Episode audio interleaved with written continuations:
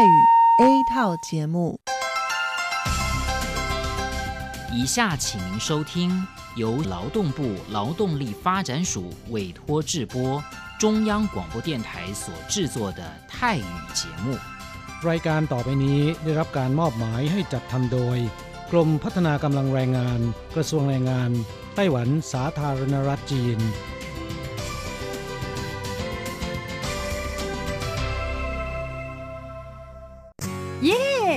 ลิกงานแล้ว พวกเราไปคาราโอเกะกันเถอะ ฉันมีธุระ เธอไปกันเถอะ เอ๊ะนานที่ปีหนจะนัดไปร้องเพลงกัน หรือว่าเธอมีนัดกับชายหนุ่มจ้าใช่ก็ดีนะสิ ฉันจะไปทำงานหาเงินต่างหาก จริงเหรอ เลิกงานแล้วยังไปหาเงินได้อีกทำไมดีจัง ไปทำที่ไหนอะจริงสิ แถวนี้มีโรงงานหนึ่งช่วงนี้ต้องการคนงานชั่วคราว ช่วงวันหยุดฉันก็ไปทำงานพิเศษที่นั่นจะได้หาเงินเพิ่มขึ้นอีกหน่อย อยากจะซื้อคอมพิวเตอร์ให้ลูกชายที่เมืองไทยลำไพไม่ได้นะ กฎหมายไต้หวันกำหนดไว้ว่า พวกเราจะต้องทำงานให้เท่าแก่ที่ยื่นขออนุญาตนำเราเข้ามาทำงานในไต้หวันเท่านั้น การไปทำงานที่อื่น ถือว่าผิดกฎหมาย หากถูกจับได้จะถูกยกเลิกไปอนุญาตทำงาน ไม่เพียงถูกส่งกลับประเทศ ต่อไปก็เข้ามาทำงานในไต้หวันไม่ได้อีกแล้วฮะรุนแรงขนาดนั้นเลยเหรอ จะถูกส่งกลับประเทศไม่สามารถมาทำงานไต้หวันได้อีก งั้นฉันก็ไม่มีทางหาเงินส่งลูกเรียนมหาวิทยาลัยนะสิงั้นก็แย่กว่าเดิมมาสิ ใช่แล้ว ในเมื่อเราเข้ามาทำงานในไต้หวันแล้ว ก็ควรต้องปฏิบัติตามกฎหมายไต้หวัน จึงจะมีโอกาสหาเงินส่งกลับไปช่วยเหลือครอบครัว ฉันว่าเธอไปร้องเพลงกับฉันดีกว่านะอืมถูกอย่างที่เธอว่านั่นแหละ ฉันว่าฉันทำงานตามที่ระบุในสัญญาจ้างงานดีกว่า ไม่งั้นแทนที่จะหาเงินได้เยอะกว่าเดิมกลับ ถูกส่งตัวกลับประเทศซะนี่ ใช่แล้วทำงานอย่างถูกต้องตามกฎหมายดีกว่า ตอนนี้ไปร้องเพลงกับพวกเราได้หรือยังล่ะ ผู้ช่วยที่ดีของไต้หวันจูงมือกันก้าวไปข้างหน้า กรมพัฒนากำลังแรงงาน ร่วมฝ่าฟันไปพร้อมกับคุณ สนับสนุนโดยกรมพัฒนากำลังแรงงาน กระทรวงแรงงานไต้หวัน วันดี สัปดาห์ที่แล้วเธอไปไหนมาเหรอทำไมไม่เจอเลย ใช่ ฉันกลับเมืองไทยมาเพิ่งกลับมาเมื่อวานก่อนที่เอง แม่ดีจังเลย แต่ทำไมรีบกลับมาเร็วจังล่ะ ก็ต้องขอบคุณเท่าแก่ฉันละเท่าแก่ไปทำเรื่องให้ฉันเข้ามาทำงานไต้หวันอีกครั้ง โดยผ่านศูนย์บริการจ้างตรงของรัฐบาลไต้หวัน ฮะ การจ้างตรงคืออะไรเหรอทำยากไหมไม่ยากเลย เท่าแก่บอกว่าสะดวกมาก แล้วก็ไม่ต้องผ่านบริษัทจัดหางาน ไม่เพียงประหยัดค่าในหน้าที่เมืองไทยนะทำให้ฉันเก็บเงินได้เพิ่มขึ้น ช่วยให้ครอบครัวฉันมีชีวิตที่ดีขึ้นด้วย นอกจากนี้ฉันอยู่กับเท่าแก่มานาน คุ้นเคยกันดี การเดินเรื่องเข้ามาทำงานในไต้หวัน โดยวิธีการจ้างตรงเนี่ยยังทำให้ฉันได้ทำงานในสถานที่ที่คุ้นเคย ไม่ต้องเสียเวลาปรับตัวให้เข้ากับที่ทำงานใหม่ เท่าแก่ก็ไม่ต้องปวดหัว ว่าจะต้องเริ่มสอนคนใหม่ เป็นผลดีกับทุกฝ่ายเลยล่ะ แม่ดีจริง ๆ ผมเองสัญญาก็ใกล้ครบแล้วนะเนี่ย ต้องรีบกลับไปบอกข่าวดีให้เท่าแก่รู้แล้วล่ะ จะได้ให้เท่าแก่ไปติดต่อที่ศูนย์บริการจ้างตรง พื่อขอทำเรื่องให้ผมกลับมาทำงานไต้หวันใหม่ โดยวิธีจ้างตรงได้เลย แล้วก็จะต้องไปบอกข่าวนี้กับเพื่อนๆทุกคนให้ได้รู้กันด้วย ใช่ เรื่องดีๆ แบบนี้ต้องบอกต่อ จะได้ไปใช้บริการกันเยอะๆ ผู้ช่วยที่ดีของไต้หวันจูงมือกันก้าวไปข้างหน้า กรมพัฒนากำลังแรงงาน ร่วมฝ่าฟันไปพร้อมกับคุณ สนับสนุนโดยกรมพัฒนากำลังแรงงาน กระทรวงแรงงานไต้หวัน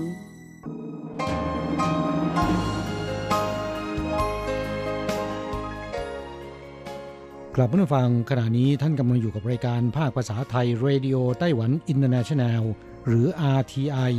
ออกกระจายเสียงจากกรุงไทเปไต้หวันสาธารณรัฐจีน เป็นประจำทุกวันนะครับ นอกจากรับฟังทางเครื่องรับวิทยุได้แล้ว ยังสามารถรับฟังรายการผ่านระบบออนไลน์ได้ที่ thai.rti.org.tw หรือที่ RTI Fanpage นะครับ ขอเชิญติดตามรับฟังรายการของเราได้ ตั้งแต่บัดนี้เป็นต้นไป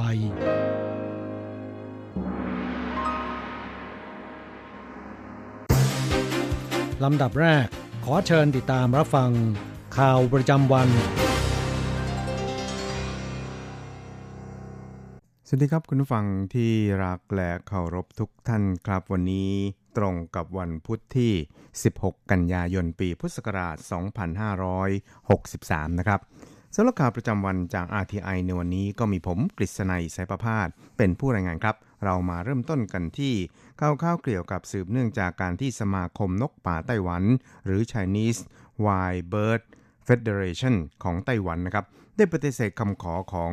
BirdLife International เกี่ยวกับการแสดงจุดยืนทางการเมือง โดยต้องให้คำมั่นว่าจะไม่สนับสนุนความถูกต้องตามกฎหมายของสาธารณจีน และไม่แยกไต้หวันเป็นเอกราชออกจากจีน จึงถูก Birthright International คัดชื่อออกจากการเป็นสมาชิกนั้นนะครับ กระทรวงการต่างประเทศของไต้หวันสาธารณจีนได้แสดงความไม่พอใจและก็เสียใจเป็นอย่างยิ่ง ต่อการที่ BirdLife International ให้ความร่วมมือกับทางการจีน ในการกดดัน ให้ไต้หวันต้องแสดงจุดยืนทางการเมือง และมองข้ามผลงานอันโดดเด่นของสมาคม นกป่าไต้หวัน ที่เข้าเป็นสมาชิกมาตั้งแต่ปี 1996 นะครับ ครับกระทรวงการต่างประเทศนั้นเห็นว่า การอนุรักษ์นกป่านั้นเป็นงานที่ไม่แบ่งพรมแดน ซึ่ง BirdLife International เป็นองค์กรระหว่างประเทศที่มีชื่อเสียง ควรยืนหยัดจุดยืนเป็นกลาง ปฏิบัติอย่างเสมอภาคต่อสมาชิก แต่กลับยอมถูกแรงกดดันจากจีน เพื่อบีบบังคับให้สมาคมนกป่าไต้หวัน ลงนามในเอกสารเชิงการเมือง และยอมเปลี่ยนชื่อสมาคม ยกเลิกการเป็นหุ้นส่วนโดยพละการการดำเนินการดังกล่าวนั้นยากที่ประเทศสมาชิกอื่น จะเข้าใจหรือว่าเคารพการตัดสินใจดังกล่าวได้นะครับ ทั้งนี้เนี่ยครับนางโอเจียงอันโฆษกกระทรวงการต่างประเทศของไต้หวันนั้นก็ได้ระบุครับ โดยบอกว่า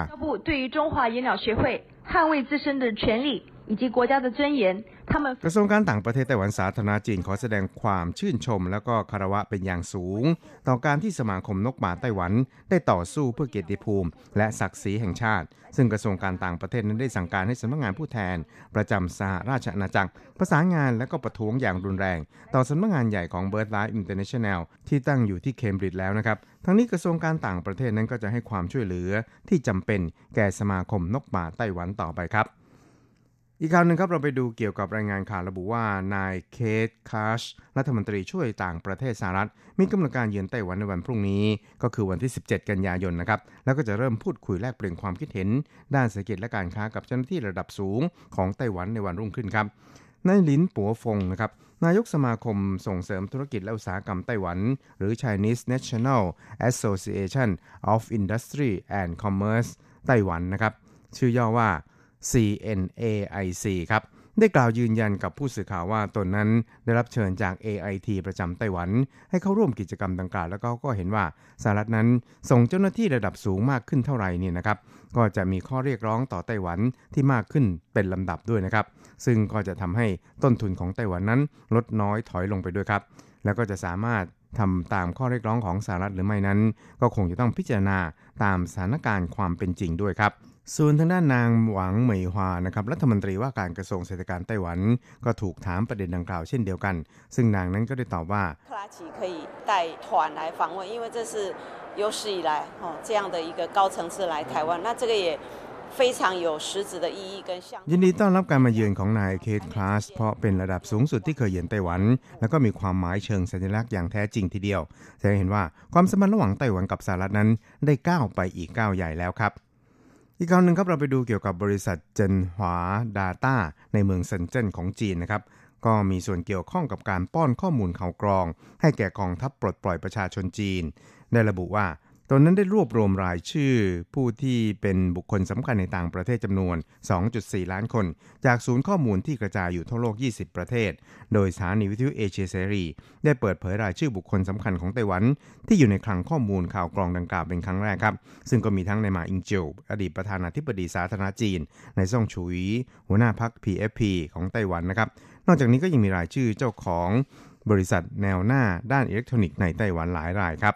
ครับข้อมูลรายชื่อบุคคลสำคัญทั่วโลกจำนวน 2.4 ล้านคน ที่บริษัทดังกล่าวทำให้แก่กองทัพจีนนั้น อยู่ในคลังข้อมูล บุคคลผู้มีอิทธิพลทั่วโลกหรือ OKIDB ครับในข้อมูลดังกล่าวนั้นเป็นรายชื่อบุคคลสำคัญชาวไต้หวันจำนวน 2,900 ราย อาทิอดีตประธานาธิบดีมาอิงจิว นายซ่งชูหวี นายอูเจาเซี่ย รัฐมนตรีต่างประเทศ นางจางซูเฟินภรรยาของนายมอริสจาง ประธาน TSMC นางหลีคุนอีหลานสาวของอดีตประธานาธิบดีหลีเติงฮุย ตลอดจนนายหยางกัวเฉียง อดีตอธิบดีกรมความมั่นคงแห่งชาติของไต้หวันนะครับ โดยข้อมูลต่างๆเหล่านี้นั้น มีทั้งที่อยู่วันเดือนปีเกิด อีเมลสถานะสมรส ภาพถ่าย บัญชีโซเชียลมีเดีย รวมทั้งประวัติการมีคดีขึ้นโรงขึ้นศาลด้วยครับครับสถานีวิทยุเอเชียเสรีนั้นบอกว่า พวกเขาไม่ได้ล็อกอินเข้าไปในศูนย์ข้อมูลดังกล่าว แต่ที่ได้ข้อมูลรายชื่อที่เกี่ยวข้องกับไต้หวันนั้นเป็นเพียง ต้องการทราบว่า บริษัทดังกล่าวนั้นเป็นผู้ให้ข้อมูลบุคคลเหล่านี้อย่างไรนะครับครับในจำนวน 2.4 ล้านรายดังกล่าวนั้นเป็นชาวอเมริกัน 5.2 หมื่นราย ออสเตรเลียน 3.5 หมื่นราย อินเดีย10,000ราย อังกฤษ 9,700 ราย แคนาดา 5,000 ราย ชาวไต้หวัน 2,900 ราย อินโดนีเซีย 2,100 ราย แล้วก็มาเลเซียอีก 1,400 รายนะครับ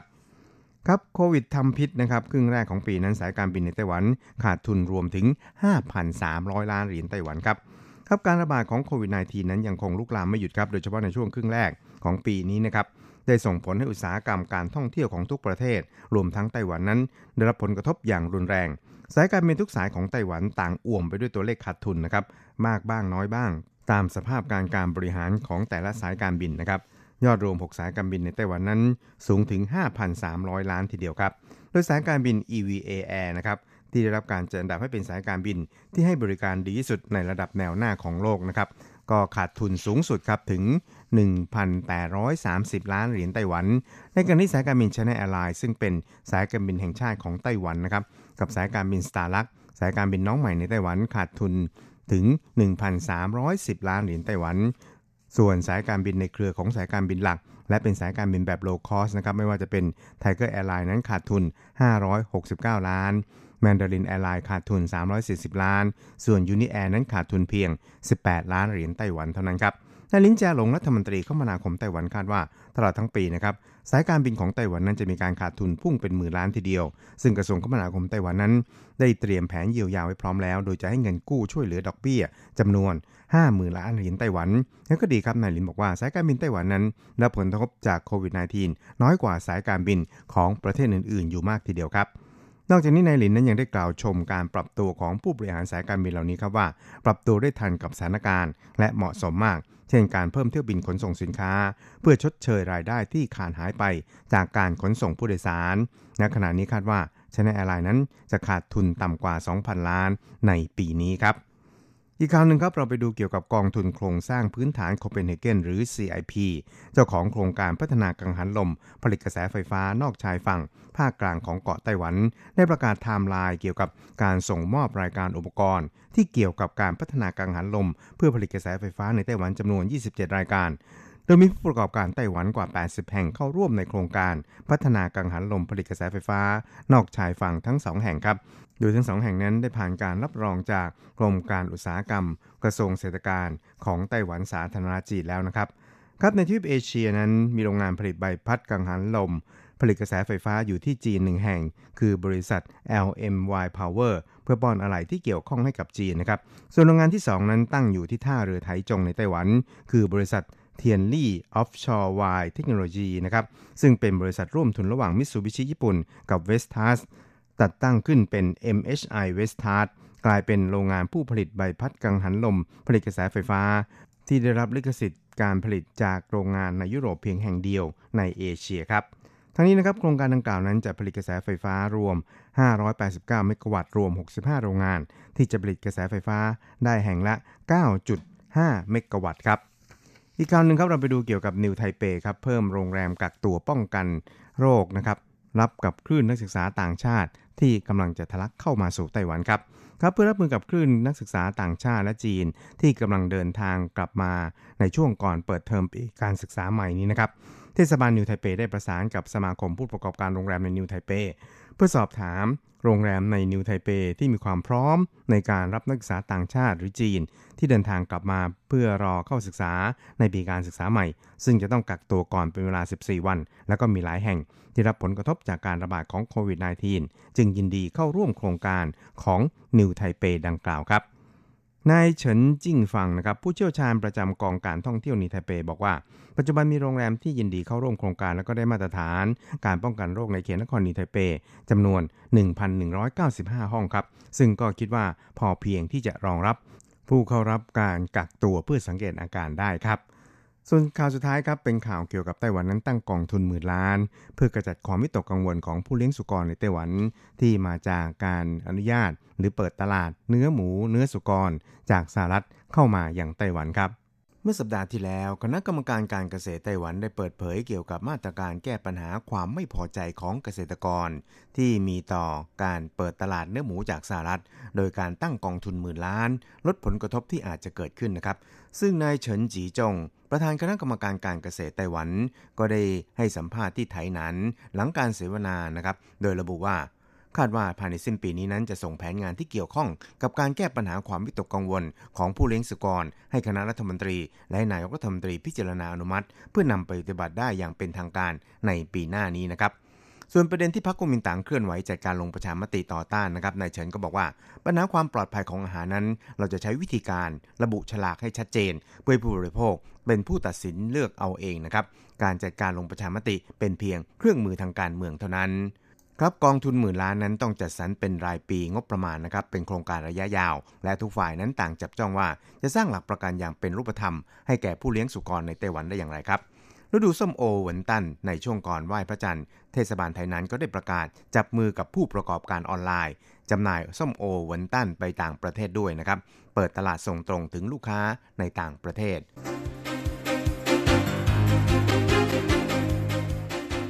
ต่อไปขอเชิญฟังข่าวต่างประเทศและข่าวจากเมืองไทยค่ะ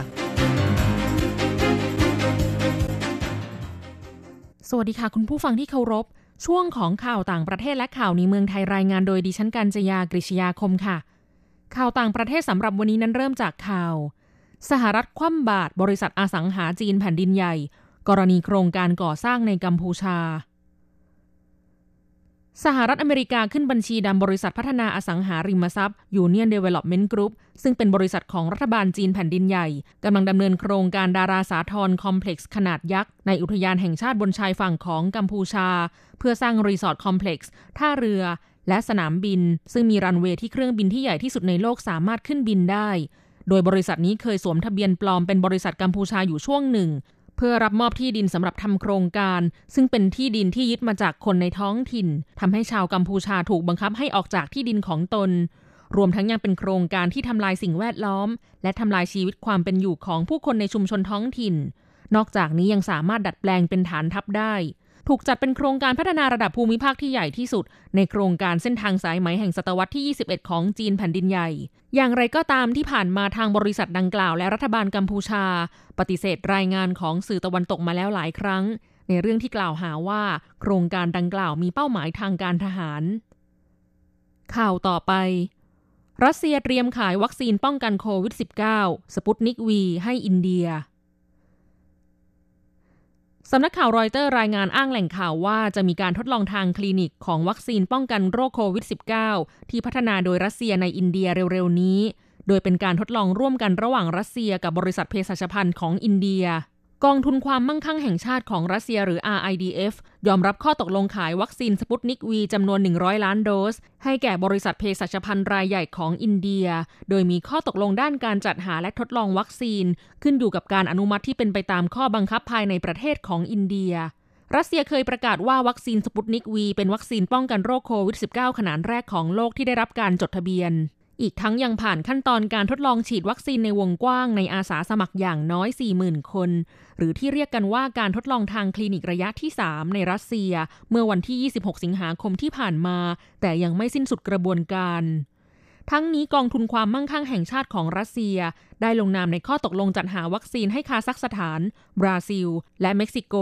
รวมถึงข้อตกลงการผลิตวัคซีนร่วมกันกับอินเดีย ในการผลิตวัคซีนสปุตนิกจำนวน 300 ล้านโดสในอินเดีย โดยจะประกาศชื่อของบริษัทเภสัชพันธ์อินเดียในภายหลัง ต่อไปขอเชิญคุณผู้ฟังรับฟังข่าวในเมืองไทยค่ะ WHO ผลิตคลิปเผยแพร่ทั่วโลกชื่นชมประเทศไทย ควบคุมโควิด -19 ได้ดี นายอนุทินชาญวีรกูล รองนายกรัฐมนตรี และรัฐมนตรีว่าการกระทรวงสาธารณาสุขเปิดเผยว่า ประเทศไทยสามารถควบคุมการแพร่ระบาดของโรคโควิด -19 ได้เป็นอย่างดี จนเป็นที่ยอมรับและได้รับการชื่นชมจากองค์การอนามัยโลกหรือ WHO และนานาประเทศ องค์การอนามัยโลกจึงมาถ่ายทำและผลิตวิดีโอ เป็นประเทศที่สองของโลกถัดจากประเทศนิวซีแลนด์ เป็นคลิปสารคดีเกี่ยวกับความสำเร็จของประเทศไทยในการตอบสนองต่อโรคโควิด -19 และการป้องกันควบคุมโรค เพื่อถ่ายทอดและแบ่งปันประสบการณ์ให้แก่ประเทศอื่น ๆ ทั่วโลก โดยชื่นชมระบบสาธารณสุขของไทยมีโครงสร้างพื้นฐานเข้มแข็งใช้ยุทธศาสตร์การมีส่วนร่วมทุกภาคส่วน มีอาสาสมัครช่วยเฝ้าระวังในชุมชน นักระบาดวิทยามีความชำนาญ ห้องแลบมีศักยภาพ เข้มงวดในการตรวจค้นหา แยกกัก รักษาผู้ป่วย และติดตามผู้สัมผัส โดยจัดทำคลิปวิดีโอ 2 ภาษา คือภาษาไทยและภาษาอังกฤษ มีความยาวประมาณ 4 นาที 25 วินาที เผยแพร่ทางช่อง YouTube Channel ของ World Health Organization องค์การอนามัยโลก ต่อไปเป็นอัตราแลกเปลี่ยนประจำวันพุธที่ 16 กันยายน พุทธศักราช 2563 อ้างอิงจากธนาคารกรุงเทพสาขาไทเป โอนเงิน 10,000 บาทใช้เงินเหรียญไต้หวัน 9,580 เหรียญ แลกซื้อเงินสด 10,000 บาทใช้เงินเหรียญไต้หวัน 9,930 เหรียญ 1 ดอลลาร์สหรัฐใช้เงินเหรียญไต้หวัน 29.39 เหรียญแลกซื้อค่ะ คุณผู้ฟังคะนั่นเป็นช่วงของข่าวต่างประเทศและข่าวในเมืองไทย รายงานโดยดิฉันการจยากริชยาคมค่ะ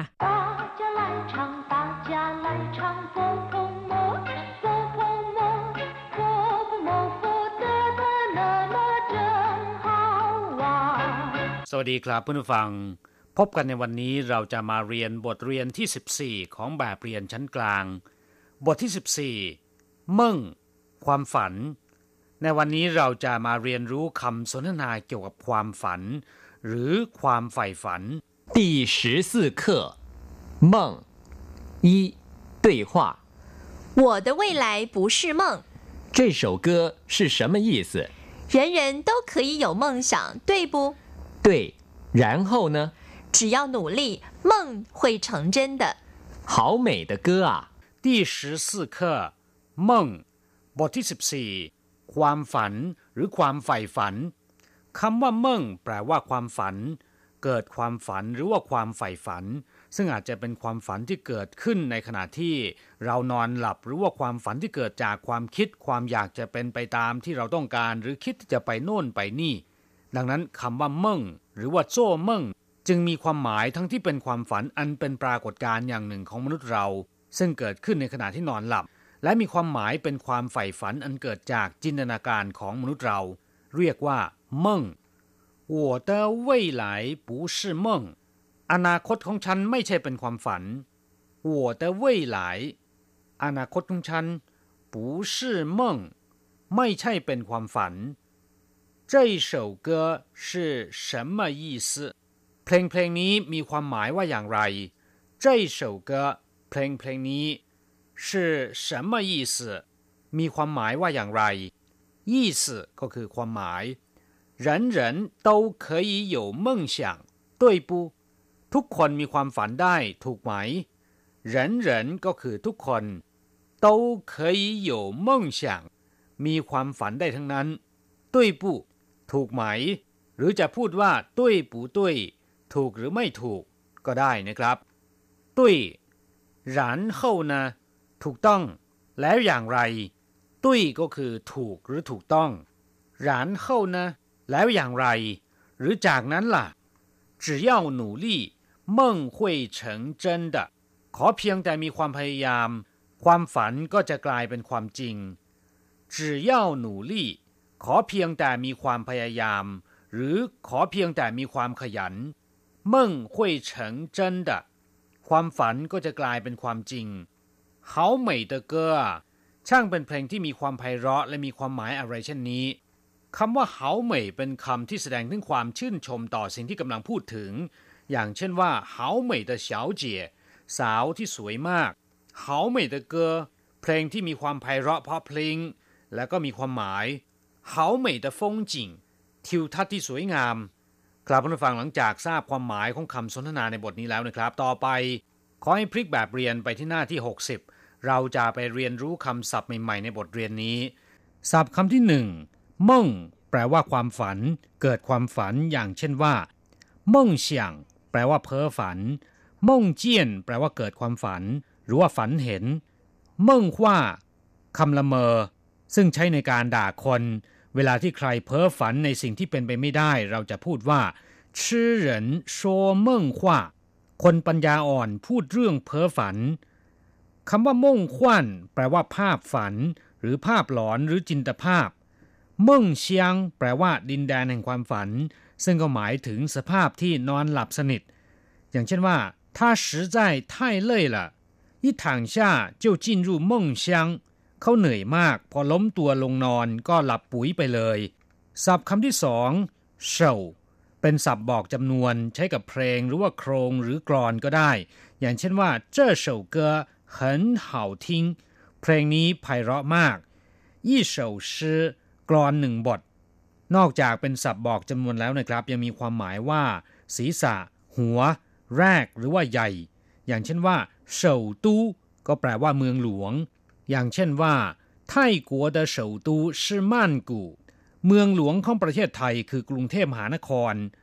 เฉาหลิงแปลว่าผู้นำเฉาเซียนแปลว่าก่อนอื่น อันดับแรกเฉาจังก็คือหัวหน้าหรือว่าผู้นำศัพท์คำที่สามเฉิงหรือเปี้ยนเฉิงแปลว่า เป็นหรือว่ากลายเป็น เช่นว่า他成了英雄 หรือ他变成了英雄เขากลายเป็นวีรบุรุษ他成了大家羡慕的对象เขาได้กลายเป็นบุคคลที่ผู้คนอิจฉา冰块化成水ก้อนน้ำแข็งละลายเป็นน้ำศัพท์คำต่อไปนะครับเว่ยไหล แปลว่าอนาคต หรือเวลาที่จะมาถึงในข้างหน้า อย่างเช่นว่า未来两天将会有雷雨 ภายในสองวันข้างหน้าจะมีพายุฝนคะนอง未来经济情况好转我打算买房子อนาคตสภาพทางเศรษฐกิจดีขึ้น ผมกะจะซื้อบ้าน เฉพาะคำว่าเว่ยคำเดียวนะครับ แปลว่า ยังไม่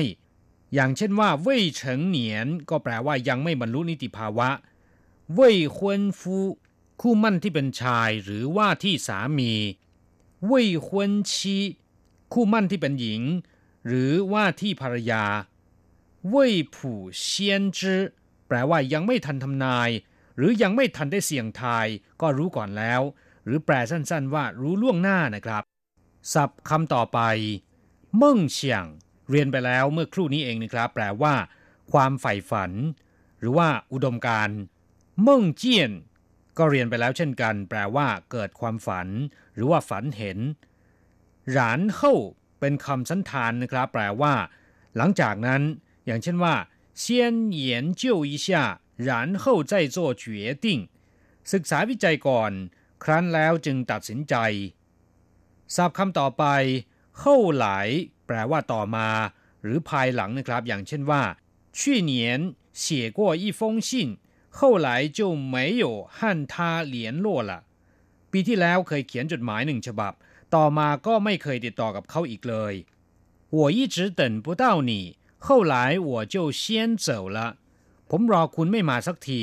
ต่อมาผมจึงไปก่อน ศัพท์คำสุดท้าย หนูลี่ แปลว่า ขยัน แปลว่าความพยายาม หรือทุ่มเททำนะครับ อย่างเช่นว่า กุ้งจ้วหนูลี่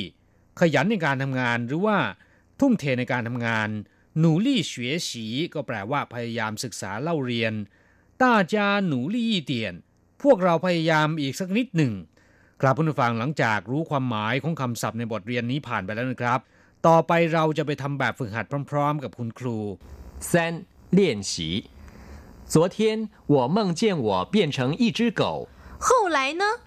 后来我忘了未来的事谁都不知道可不是只要努力未来会更好 昨天我梦见我变成一只狗เมื่อวานนี้ผมฝันว่าผมกลายเป็นสุนัขตัวหนึ่งอีจื้อเก่าก็คือสุนัขตัวหนึ่งเข้าหลายเนะต่อมาล่ะเข้าหลาย我忘了ต่อมา ผมลืมซะแล้ว我忘了ก็แปลว่า ผมลืมซะแล้ว หรือว่าผมลืมแล้ว未来的事谁都不知道เรื่องของอนาคต ใครก็ไม่อาจจะล่วงรู้ได้可不是只要努力未来会更好นั่นสิ ขอเพียงแต่มีความพยายาม อนาคตก็ต้องสดใส หรือต้องดีแน่นอน可不是นั่นน่ะสิ只要努力ขอเพียงแต่มีความพยายาม หรือขอเพียงแต่มีความขยัน未来会更好อนาคตก็ต้องสดใส หรือต้องดีแน่นอนกลับผู้ฟังเวลาของเราในวันนี้หมดลงซะแล้ว เราจะกลับมาพบกันใหม่ในบทเรียนถัดไป สวัสดีครับ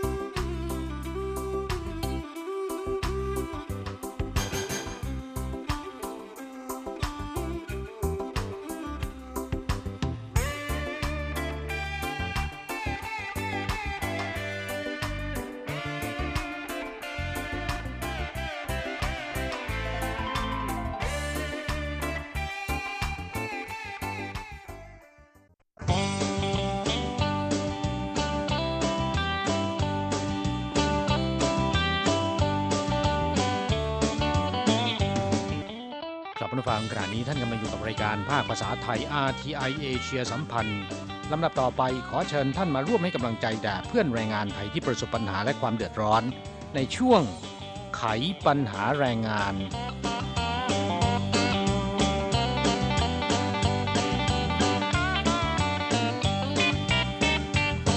คุณผู้ฟังคะ เริ่มต้นรายการวันนี้เราจะมาคุยกันถึงเรื่องของกฎหมาย ป่าไม้นะคะซึ่งตอนนี้ในไต้หวันเนี่ยเขามีการปรับเพิ่มโทษคนที่ลักลอบตัดไม้ทำลายป่า ครับสถานการณ์การลักลอบตัดไม้ทำลายป่าเนี่ยนับวันรุนแรงขึ้น โดยเฉพาะในคนงานต่างชาติที่หลบหนีในจ้างกลายเป็นแรงงานผิดกฎหมายนะครับ มีจำนวนหนึ่งไม่มีที่ไปก็หลบเข้าป่า ไปรับจ้างตัดไม้ แล้วก็แบกท่อนซุงออกจากป่าลึกนะครับ ไม้เหล่านี้เป็นไม้สงวนและราคาแพง เพราะฉะนั้นจะมีการตรวจเข้มนะครับ แก๊งมอดไม้ในไต้หวันเขาก็นิยมที่จะว่าจ้างคนงานต่างชาติผิดกฎหมายเหล่านี้ เมื่อมีการจับกลุ่มคนงานต่างชาติก็จะโดนก่อนค่ะ แล้วก็จำนวนมากทีเดียวไม่รู้ว่าในจ้างจริง ๆ คือใครก็จะไม่ได้คนงานคนงานต่างชาติเหล่านี้ก็ซัดทอดไม่ถึงคนที่บงการอยู่เบื้องหลัง อย่างไรก็ตามหลังจากที่ไปรับจ้างตัดไม้สงวนกับแก๊งมอดไม้ในไต้หวันจนมีประสบการณ์ แล้วก็เรียนรู้เทคนิค ลู่ทางในการทำหมากินอย่างผิดกฎหมายแล้วนะครับ เห็นว่าเป็นวิธีที่รวยทางรัฐได้ง่าย ก็ยกระดับฐานะของตัวเองเนี่ยเป็นเท่าแก่ รวบรวมสมัครพรรคพวกที่เป็นคนชาติเดียวกัน หลบหนีและต้องการหางานทำตั้งเป็นแกงลักลอบตัดไม้สงวนอายุนับร้อยปีลำเลียงลงจากภูเขาแล้วก็ไปขายให้แก่ผู้รับซื้อชาวไต้หวัน โดยดำเนินการในลักษณะครบวงจร นี่ก็เป็นพัฒนาการของแก๊งมอดไม้ เริ่มจาก ชาวไต้หวันก่อน ในปัจจุบันนะครับ มีจำนวนมากที่เป็นคนงานต่างชาติซึ่งส่วนใหญ่เป็นคนงานเวียดนามนะฮะทราบว่าในอดีตก็มีคนงานไทย ไปทำอาชีพนี้เหมือนกันนะคะแต่ว่าในระยะหลังเนี่ยแทบไม่พบเลย กลายเป็นคนงานเวียดนามซะมากกว่า แถมคนงานเวียดนามนี่โอ้โหหัวใสกว่าคนไทยเยอะเลยนะคะตอนแรกเข้าไปรับจ้าง แต่ว่าตอนหลังมาเนี่ยกลายเป็นเท่าแก่ซะเอง อันนี้ก็ไม่จำเป็นต้องไปเรียนแบบเขานะคะเวียดนามนั้นเนื่องจากมีคนงานหลบหนีค่อนข้างมาก เพราะฉะนั้นดิฉันว่าการรวมแก๊งการว่าจ้างคนงานผิดกฎหมาย โดยคนชาติเดียวกัน น่าจะทำได้ง่ายกว่าคนไต้หวันซะได้ซ้ำนะคะครับคดีลักลอบตัดไม้ทำลายป่า ที่คนงานต่างชาติก่อขึ้น เฉพาะในปีนี้ก็จับไปแล้วหลายคดีด้วยกัน ซึ่งผู้ต้องหาทั้งหมดเนี่ยก็เป็นชาวเวียดนาม อย่างเมื่อช่วงเดือนมิถุนายนที่ผ่านมานี้นะครับ ก็มี 5 แรงงานเวียดนาม ไปลักลอบตัดไม้สงวน แล้วก็ถูกจับถูกศาลตัดสินจำคุก 1 ปี 2 เดือน ปรับ 10 เท่าของมูลค่าไม้ที่จับได้นะครับ อันนี้เป็นมาตรฐานในการปรับนะอย่าเห็นว่าจำคุกแค่ 1 ปี 2 เดือนเท่านั้น แต่ว่าค่าปรับเนี่ยมันแพงมากนะครับ เพราะจะเริ่มต้นที่ 10 เท่าของมูลค่าไม้ และไม้สงวนเหล่านี้นะครับ ส่วนใหญ่ราคาแพงทั้งนั้นนะฮะ ราคาท้องตลาดเนี่ยนับล้าน เพราะฉะนั้น 10 เท่าก็ส่วนใหญ่ 10 ล้านขึ้นไปนะหากว่าไม่มีเงินจ่าย โดยทั่วไปเนี่ยศาลก็จะให้เสียค่าปรับแทนการจำคุกในอัตราประมาณ 3,000 เหรียญต่อหนึ่งวัน คนงานเวียดนามทั้ง 5 คน ขนท่อนไม้ราคาแพงออกจากป่า 33 ท่อน น้ำหนัก 184 กิโลกรัม มูลค่าในตลาดกว่า 1.9 ล้านเหรียญไต้หวัน นอกจากจำคุกคนละ 1 ปี 2 เดือนแล้วนะครับ ต้องปรับเงิน 10 เท่าของมูลค่าไม้สงวนที่จับได้ คือปรับคนละ 19.19 ล้านเหรียญไต้หวัน รวมค่าปรับทั้งหมด 5 คนเท่ากับ 95.95 ล้านเหรียญนนะมันเท่าไหร่กันแน่คะนะดูมหาศาลเลย แต่ไม่มีเงินจ่าย เพราะฉะนั้นต้องจำคุกเพิ่มในส่วนค่าปรับ คนละ 17 ปี 6 เดือน รวมกับโทษจำคุก 1 ปี 2 เดือน สรุปแล้วแต่ละคนต้องจำคุกรวม 18 ปี 8 เดือนนะเพื่อนฟังบางท่านอาจสงสัยว่าไม้อะไรกันนะทำไมราคาแพงนะคะครับ ไม้ที่คนงานไปลักลอบตัดเหล่านี้เป็นไม้สงวน มูลค่าค่อนข้างจะสูงทีเดียวนะคะ ยกตัวอย่างเช่น ไม้ฮิโนกิที่เรียนไปข้างต้นแล้วก็ยังมีไม้ประเภทอื่น อย่างเช่น ที่ภาษาจีนเรียกว่าหนิวจังนะคะเป็นไม้ประเภทอบเชยนะคะที่มีกลิ่นหอม ก็เป็นไม้ราคาแพงเหมือนกัน ซึ่งบรรดาแก๊งลักลอบตัดไม้ทำลายป่าพวกนี้เนี่ยจะ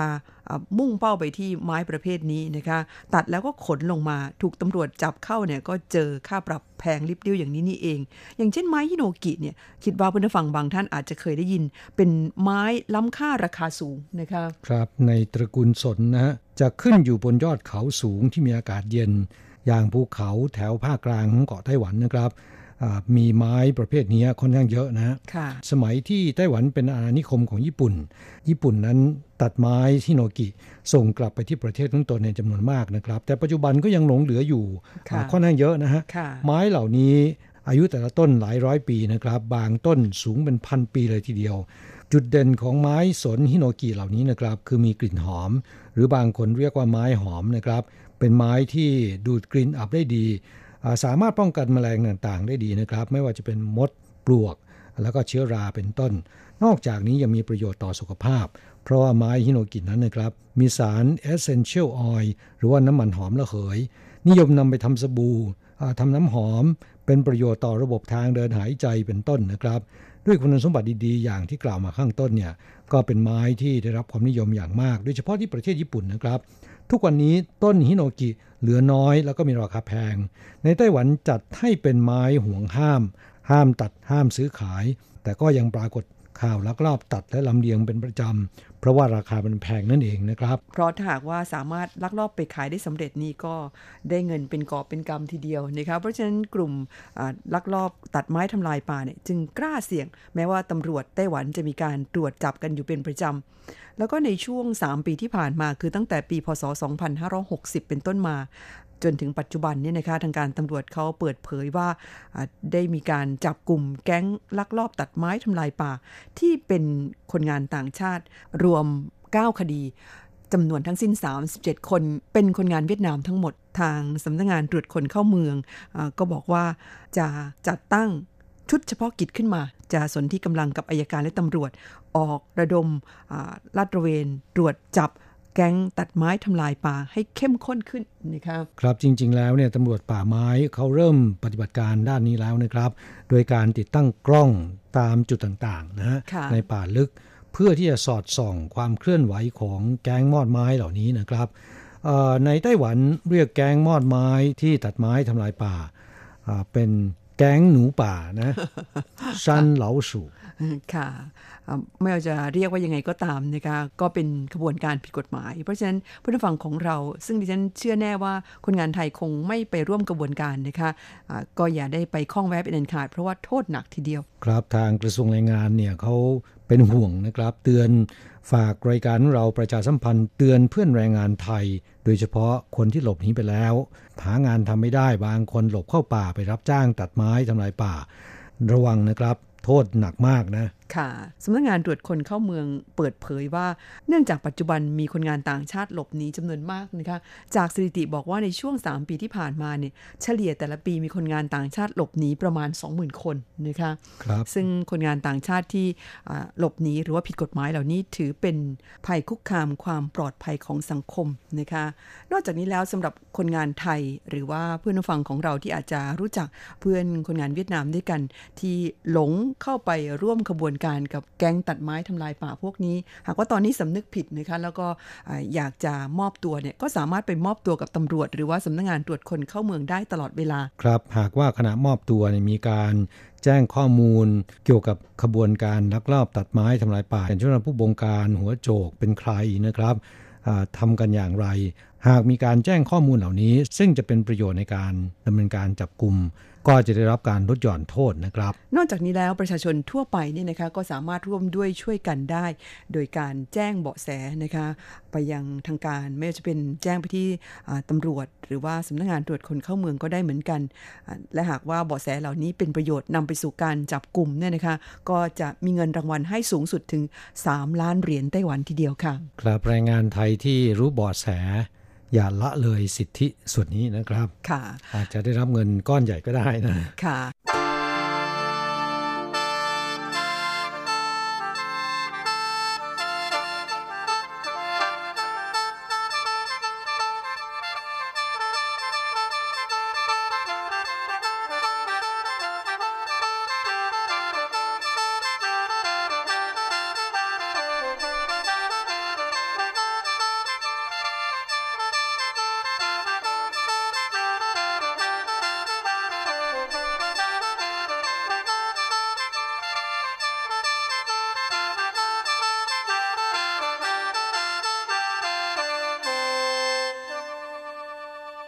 อีกเรื่องที่ต้องย้ำเตือนกันก็คือเรื่องของการดื่มสุราโดยเฉพาะเมาแล้วขับนะครับ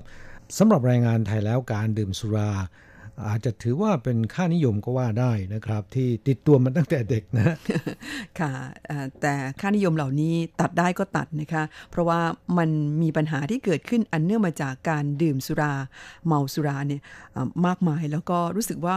มีมาให้ได้ยินตลอด ครับนอกจากทำให้เสียเงินเสียทองแล้วก็ ที่สำคัญคือสุขภาพร่างกายเสื่อมโทรมนะครับ หลายคนเป็นโรคมะเร็งในตับ โรคตับแข็ง แล้วก็เป็นโรคที่เกิดจากพิษสุราเรื้อรัง ก็ทำให้สุขภาพเสื่อมโทรมอายุตั้งแต่ 40 ปีขึ้นไปนะฮะนอนที่โรงพยาบาลมีจำนวนไม่น้อยเลยทีเดียว บางคนก็เสียชีวิตนะครับ เพราะว่า อวัยวะภายในร่างกายเนี่ยมันเสื่อมสมรรถภาพไปหมดแล้วนะเนื่องจากพิษสุรานี่แหละครับ นอกจากเป็นอันตรายต่อสุขภาพแล้ว สุรานั้นยังส่งผลเสียในด้านอื่น ๆ ด้วยนะคะ อย่างกรณีที่จะเล่าให้ฟังต่อไปนี้ดิฉันฟังเองก็มีความรู้สึกว่า โอ้โหคงเสียใจแย่เลยว่าไม่น่าเลยนะคะครับก็มีคนงานไทยที่ครบสัญญาจะเดินทางกลับประเทศ ภายในวันสองวันอยู่แล้วนะครับ ตัวเครื่องบินก็ลงทะเบียนออนไลน์เรียบร้อยแล้วนะ ได้คิว วันที่จะเดินทางเรียบร้อยแล้วนะครับ แต่ปรากฏว่าชักชวนเพื่อนฝูงมาดื่มฉลองกัน เพื่อนฝูงก็มาเลี้ยงส่งนะฮะดื่มหนักไปหน่อย ขากลับขี่จักรยานไฟฟ้ากลับหอพัก โดนตำรวจรวบ ปรากฏว่าค่าระดับแอลกอฮอล์ในลมหายใจสูงผิดปกตินะครับ ก็ถูกส่งดำเนินคดี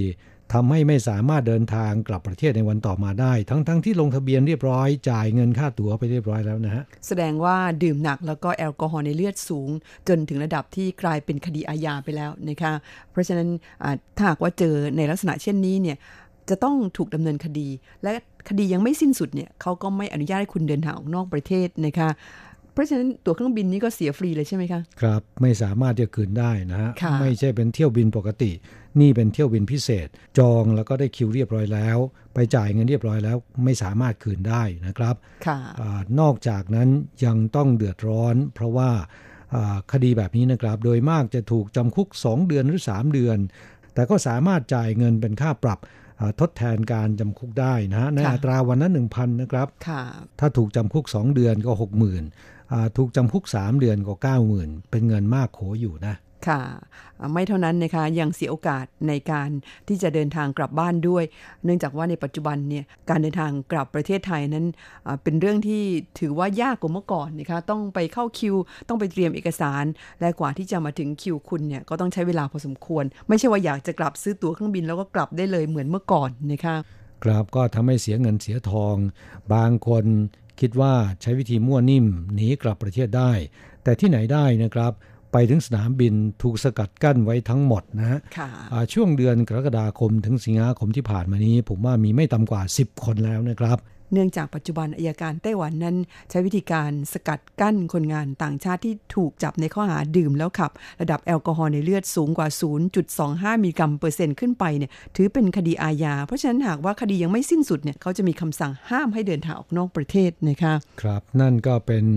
คนที่จะเดินทางกลับประเทศ แต่กลับไม่ได้เพราะว่าดื่มสุรานะครับ แต่สำหรับบางคนไม่ได้เดินทางกลับประเทศ ยังคงทำงานอยู่ในไต้หวัน ไปดื่มสุราเมาแล้วขับ ถูกจับนะครับ เสียค่าปรับ 60,000 90,000 ไม่ว่านะฮะหลังจากเสียค่าปรับเรียบร้อยแล้วเนี่ยก็ได้รับหนังสือสั่งเพิกถอนใบอนุญาตทำงานของคนงาน ต้องถูกส่งกลับประเทศภายในเวลา 14 วันในจ้างหลายรายนะครับ ร้องมาที่สำนักงงานแรงงานไทย บอกว่าเสียดายมากเลยคนงานไทยรายนี้ทำงานดี แต่ไปเจอข้อหาเมาแล้วขับ กระทรวงแรงงานเพิกถอนใบอนุญาตต้องส่งกลับประเทศ ถามว่าในกรณีแบบนี้เนี่ยสามารถอุทธรณ์ได้ไหมซึ่งก็มีการสอบถามจากกระทรวงแรงงานนะครับ บอกว่าสามารถอุทธรณ์ได้ แต่โอกาสที่จะชนะ กระทรวงแรงงานบอกว่ามีเพียง 1%เท่านั้นนะ น้อยนิดเต็มทีนะคะ ทางที่ดีแล้วหลีกเลี่ยงดีกว่าค่ะการดื่มสุรานั้นผลเสียมีมากมายเหลือเกินนะคะ ครับแล้วก็ในปัจจุบันตำรวจไต้หวันเนี่ยเขาฉลาดมากนะครับ ยังไงคะจับคนงานต่างชาติผิดกฎหมายที่ดื่มสุราเนี่ยไม่ต้องไปดักรออยู่ตามถนนตำรวจบางรายรู้ดีนะครับว่า มีร้านสะดวกซื้อร้านไหนที่คนงานต่างชาติไปใช้บริการค่อนข้างมาก ดักรออยู่นอกร้านสะดวกซื้อ เมื่อคนงานเดินออกมาในลักษณะที่หน้าตาแดงกล่ำนะครับ หรือว่าถือขวดเบียร์ขวดเหล้าแล้วก็ขับขี่รถจักรยานไฟฟ้าหรือรถมอเตอร์ไซค์ตำรวจก็จะไปดักรออยู่ข้างหน้าเลยนะ ค่ะ เพราะฉะนั้นคนที่เคยดื่มสุรา แล้วคิดว่าตัวเองจะหลบตำรวจได้เนี่ยนะคะะไปใช้ทางลัดกลับหอพักอะไรบ้างเนี่ย ต่อไป หมดหนทางแล้วนะคะเพราะว่าเขารู้แล้วว่าจะต้องไปดักรอที่ไหนเพื่อนฟังคะช่วงนี้เราจะพักกันสักครู่หนึ่งมาฟังเพลงกันสักหนึ่งเพลง จากนั้นค่อยกลับมาคุยกันต่อ ครับมาฟังเพลงที่ชื่อว่าเมาทุกขวดเจ็บปวดทุกเพลง จากศิลปินดูโอเมนะครับ แล้วสักครู่กลับมาคุยกันต่อ ดึกแล้วยังอยู่ที่ร้านเดิมยัง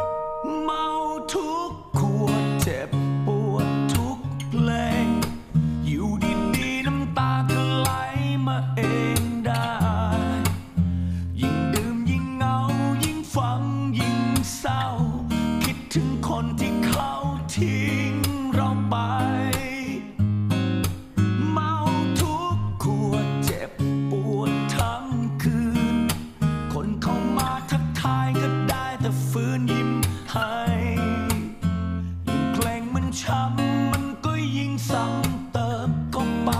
ก็ยิ่งทำใจไม่ได้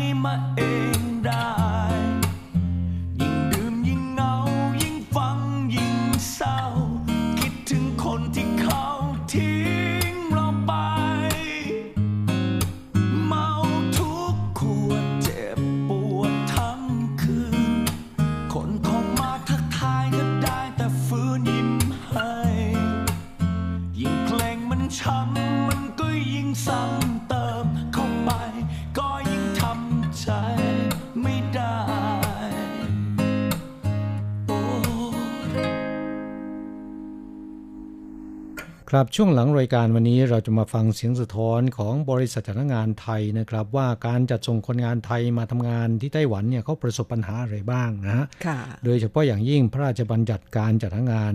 อ่าซึ่งมีการบัญญัติขึ้นตั้งแต่ปี 2528 แล้วนะครับ เป็นกฎหมายที่บริษัทจ้างงานบอกว่าล้าหลังนะฮะเพราะว่ามีข้อกำหนดหลายอย่าง อาจจะต้องมีเอกสารทุกอย่างมาถึงแล้วเนี่ยถึงจะรับสมัครคนงานได้ ก็ทำให้ล่าช้านะครับ ค่ะ แล้วก็เป็นอุปสรรคต่อการจัดส่งคนงานไทยไปทำงานในต่างประเทศ โดยเฉพาะในช่วงขั้นตอนของการเปิดรับสมัครนะคะ เพราะไม่สามารถที่จะเปิดรับสมัครล่วงหน้าได้ แล้วก็ห้ามมีการเปิดรับสมัครหรือว่าประกาศโฆษณาผ่านทางสื่อโซเชียลก่อนได้รับอนุญาตด้วย ครับช่วงนี้เรามาฟังคำพูดของคุณอรัญญานายกสมาคมการจ้างงานไทยไปทำงานต่างประเทศนะครับ ซึ่งกล่าวในที่ประชุมสัมมนาปัญหาแรงงานไทยที่จัดขึ้นที่นครไทยจง เมื่อวันที่ 7 สิงหาคมที่ผ่านมานี้นะครับ ดิฉันนางสาวอรัญญาสกุลโกศลนายกสมาคมการจัดหางานไทยไปต่างประเทศ ดิฉันในเมื่อสองปีที่แล้วนะคะ ได้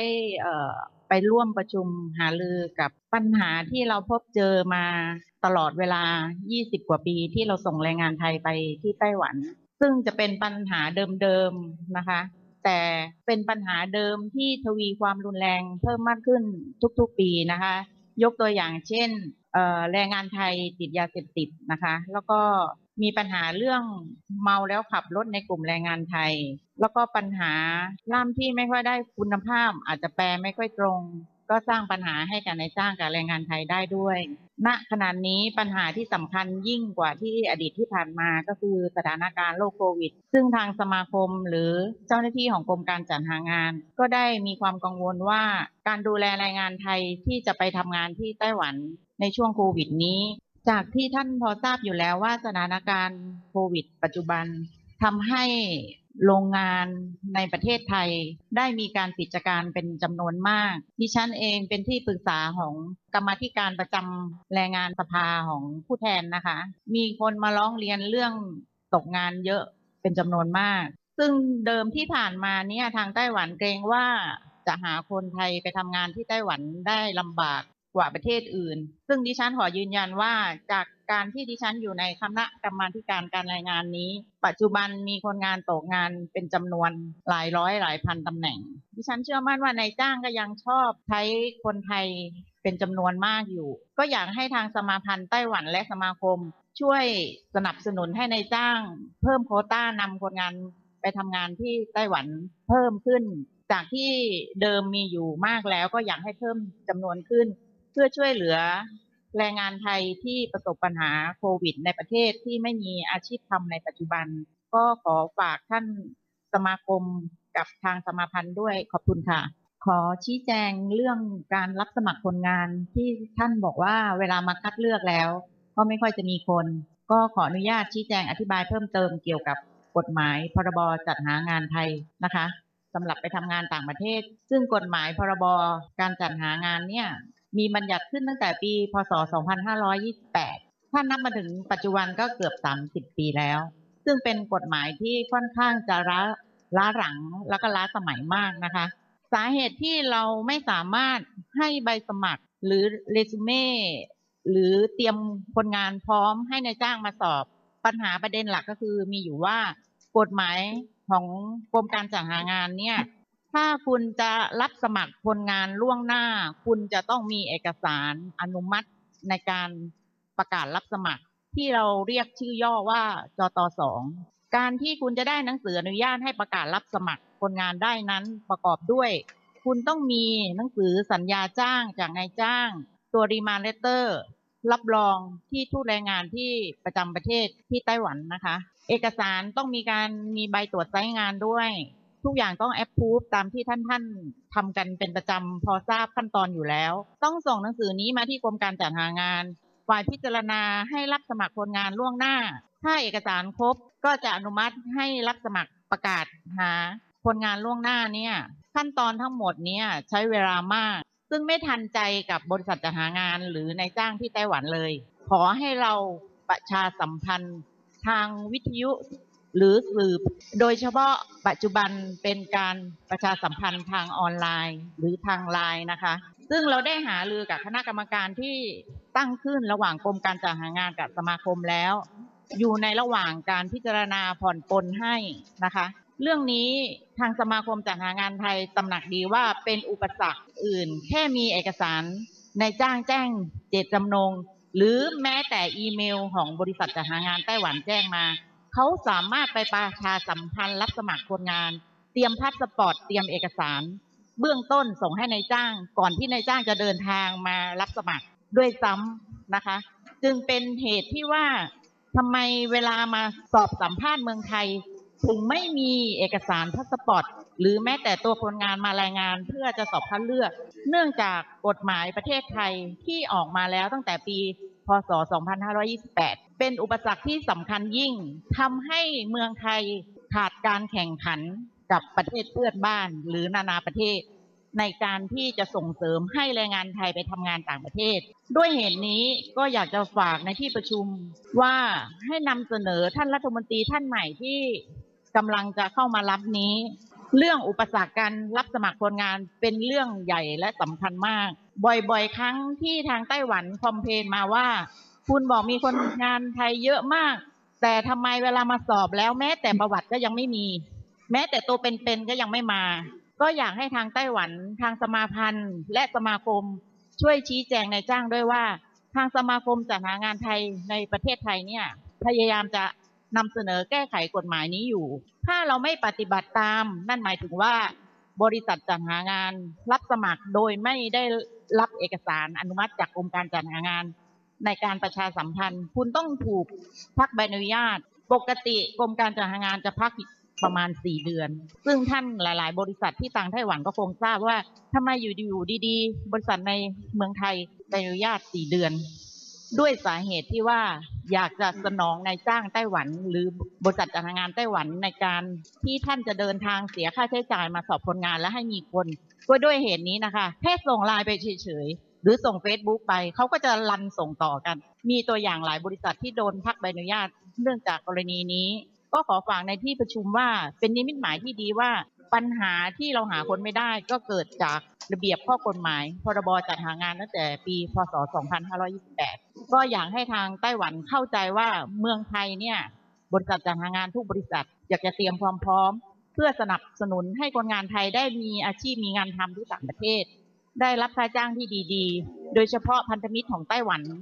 คนงานไทยไปทำงานที่ไต้หวันเป็นอันดับหนึ่งของประเทศไทย ก็ได้รับความดูแลคุ้มครองจากนายจ้าง แล้วก็ตัวแทนของบริษัทจัดหางานที่ไต้หวันดูแลคนไทยเป็นอย่างดีโดยตลอดมา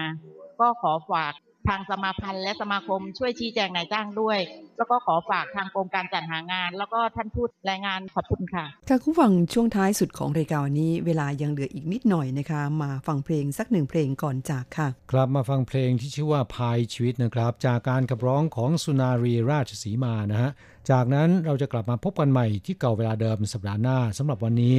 สวัสดีครับ สวัสดีค่ะ